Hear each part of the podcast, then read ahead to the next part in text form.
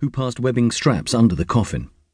It soon became obvious that a man who had devoted his life to theatre was being buried without any theatre at all. As the body was lowered into the grave, Catesby tried to identify the family and close friends who lined up to toss handfuls of soil onto the coffin. The mourners were led by Weigel and a daughter from Brecht's first marriage, who were followed by the children from his second marriage. Catesby also managed to identify two of Brecht's girlfriends, who seemed on perfectly good terms with Helen Weigel. Catesby envied them all. They could be what they were. They could even flaunt it. Humint, human intelligence, was an important part of Catesby's job. It meant watching people. The day before the funeral, Catesby had spent 12 hours going through photograph files. Catesby had a trick to help remember which names belonged to which faces. He created animal familiars based on their looks. Friedrun the ferret, Helmut the hare, Renata rabbit, Walter vole, and so on. The faces in the files were who's who of anyone who was anyone in the Eastern Bloc. Sometimes the faces visited Catesby in his dreams, but not as humans. The previous night, Catesby's world had transformed into a woodland where Pigling Bland and Flopsy Bunnies were trying to kidnap the fierce, bad rabbit. Catesby suddenly woke and remembered something. That's what they were trying to do to Kit Fournier. He wondered when they were going to call him back to London. If the usual crowd didn't get Fournier and break him, they'd give him a bash. Catesby had kitted himself for the funeral with a pinhole covert surveillance camera. He needed to take pictures for updating the photo files or for adding new faces. The tiny camera lens was located in his lapel buttonhole, and he operated the shutter by pressing on his belt buckle. Catesby thought that, since it was a funeral, he would spend a lot of time with his hands solemnly folded in front of him.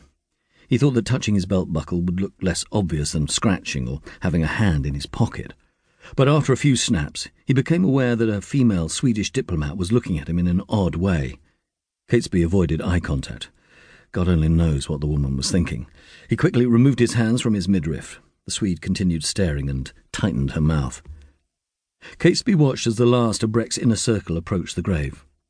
The sandy soil of Berlin was so light that it trickled through the fingers of each mourner.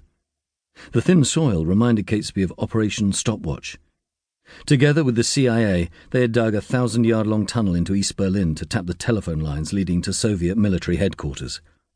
Catesby had been to the tunnel to help the technical staff decipher the German telephone engineering manual they were using to differentiate various cables. The beige, sandy soil had reminded Catesby of the sand cliffs of Cove Hythe in his native Suffolk. He rubbed the fine sand between his fingertips and said, That's all going to fall into the sea, you know, just like Cove Hythe. The technicians ignored his comment, but less than a year later, Soviet troops burst through the roof and the monitoring staff had to run for their lives. The tunnel had been betrayed. As the last mourner walked away from Brecht's grave, the delegations began to disperse and mix with one another. Catesby watched the UK ambassador shake hands with Helen Weigel, who was elegantly composed and at ease. Walter Ulbricht, the leader of the East German government, was already walking towards his ZIL limousine. Catesby could see the ambassador talking to the security officer, a lumpy, retired Glaswegian cop. Presumably the ambassador wanted to make a quick getaway and was wondering how they were going to get the Humbers through the crowd. The cars and their drivers had been requisitioned from British military headquarters to ferry them from the Tempelhof airport. Catesby reckoned they were stuck for a long time. The East Berlin Vopos, who could have cleared away with their lumpy Volga patrol cars, had disappeared. On the other side of the cemetery wall, various groups had begun to sing Brecht Weill songs.